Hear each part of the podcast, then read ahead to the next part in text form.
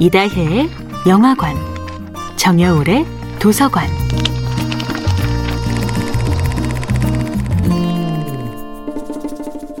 안녕하세요. 여러분과 아름답고 풍요로운 책 이야기를 나누고 있는 작가 정여울입니다.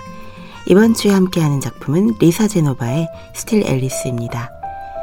어느 날 갑자기 집으로 돌아가는 길이 기억나지 않는다면 얼마나 당황스러울까요? 어느 날 갑자기 내 가족과 친구들의 이름이 깡그리 기억나지 않는다면 그 상태는 과연 나라고 할 수 있을까요? 사람들이 어떤 질병보다 알츠하이머를 두려워하는 이유는 그 병이 점점 나다움을 앗아가기 때문입니다. 기억을 잃어버린 나를 도저히 나라고 생각할 수 없기 때문이지요. 기억의 첫 번째 역할, 그것은 바로 내가 누구인가를 알려주는 것이기 때문입니다. 줄리안 무어 주연의 영화로도 만들어져 사랑받았던 소설 스틸 앨리스는 알츠하이머에 걸린 언어학 교수의 이야기입니다. 둘째가라면 서러울 정도로 뛰어난 기억력을 가진 세계적인 언어학자 앨리스. 그녀는 성공과 사랑을 모두 거머쥔 행운아였습니다.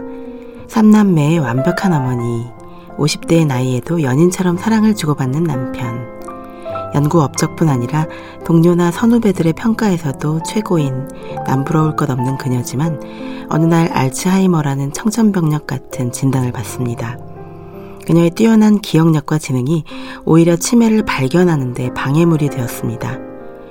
중요한 단어가 기억나지 않을 때마다 여러 가지 연상 능력과 방대한 지식을 활용해서 원하는 것을 끝내 찾아내온 덕분에 앨리스는 내가 알츠하이머이다라는 의심을 하지 못했던 것입니다.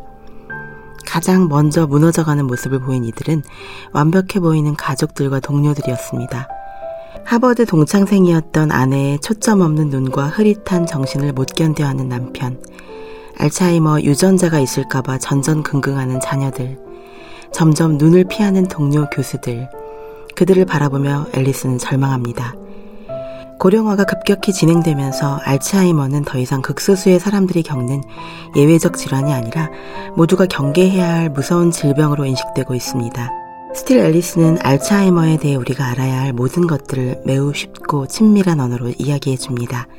이 소설에서 알츠하이머는 영화에서나 볼 수 있는 희귀한 재앙이 아니라 누구에게나 일어날 수 있는 어쩔 수 없는 불운으로 그려집니다.